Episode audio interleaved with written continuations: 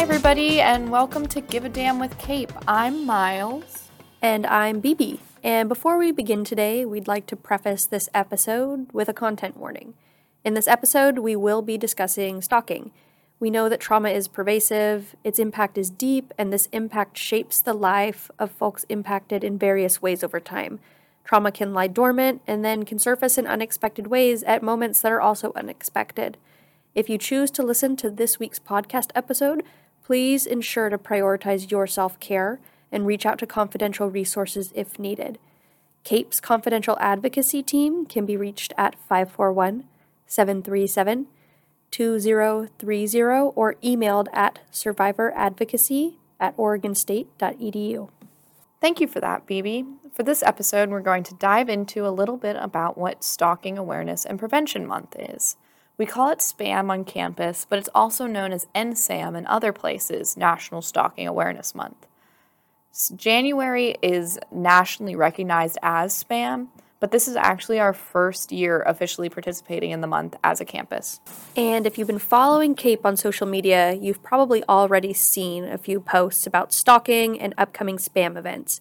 It's really exciting to be participating in SPAM at OSU because it's an opportunity for us all, no matter who we are, to come together and unite our work to end stalking, as well as provide a time for survivors to share their stories, experiences, insights, and struggles.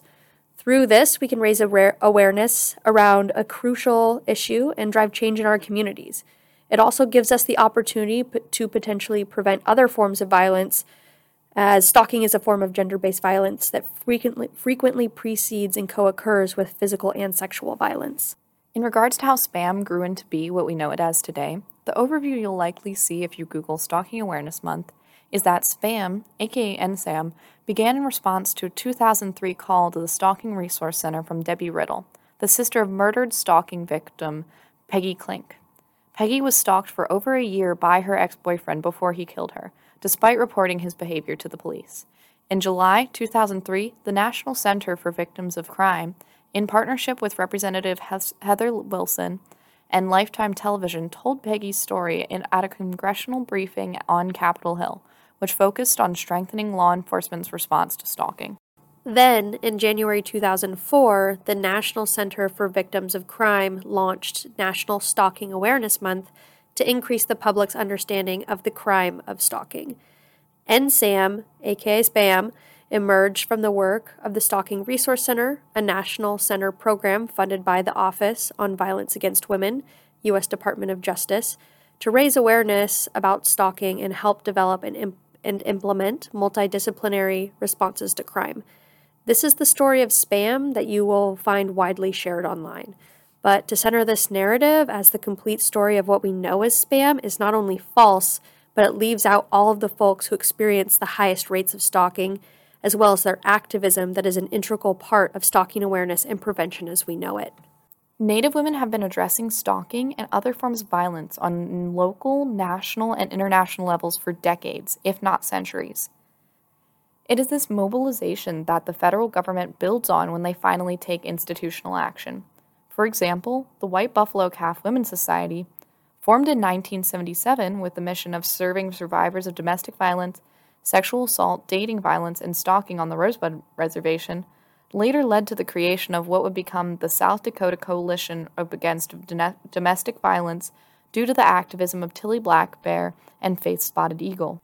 Furthermore, these indigenous women worked incessantly to create legislative change and protected the rights of queer folks and unmarried women, which was widely opposed at the time.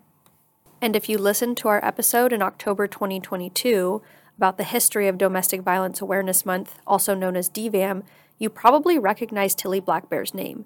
We have her to thank for establishing DVAM, in addition to all of her work in addressing stalking. Tilly's work is also a prime example of how stalking, domestic violence, and sexual violence are not mutually exclusive.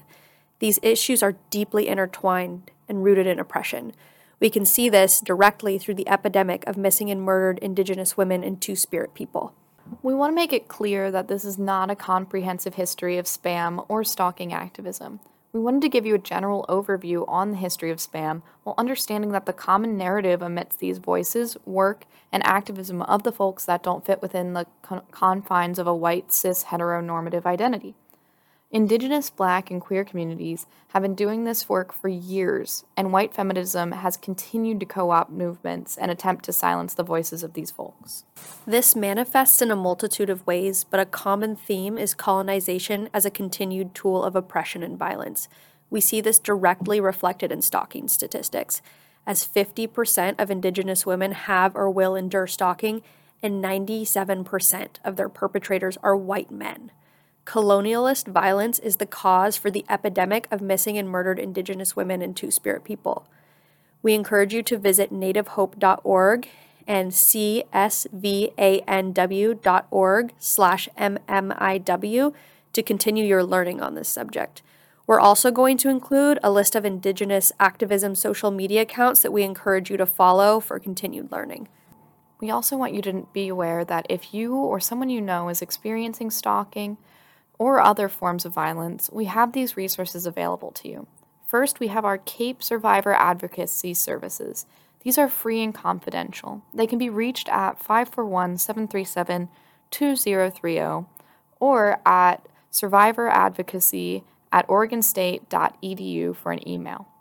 An OSU survivor advocate can be reached between Monday through Friday between 8 a.m. and 5 p.m. If you call outside of business hours, you can dial 1 to leave a confidential voicemail or dial 2 to reach a 24 7 confidential advocate.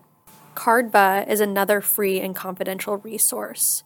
Although they're outside of OSU, their center is physically located in Corvallis, Oregon, but you can reach them regardless of location if you are in a crisis. They offer 24 hour crisis and support line, 24 hour crisis response, and support groups for survivors. You can give them a call at 541 754 0110 or reach them through their website at cardva.org. CAPS can offer a variety of services from individual support to identity based group support.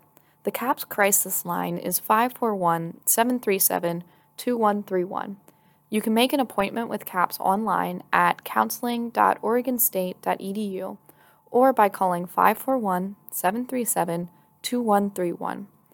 The CAPS website has a identity based support groups for students, including but not limited to women of color, survivors of interpersonal violence, and queer folks. See a comprehensive list at counseling.oregonstate.edu.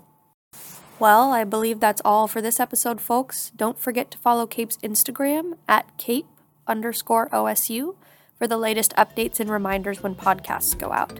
Thank you all for joining us and giving a damn. We'll see you next time. Bye. A production of Oregon State University Student Health Services.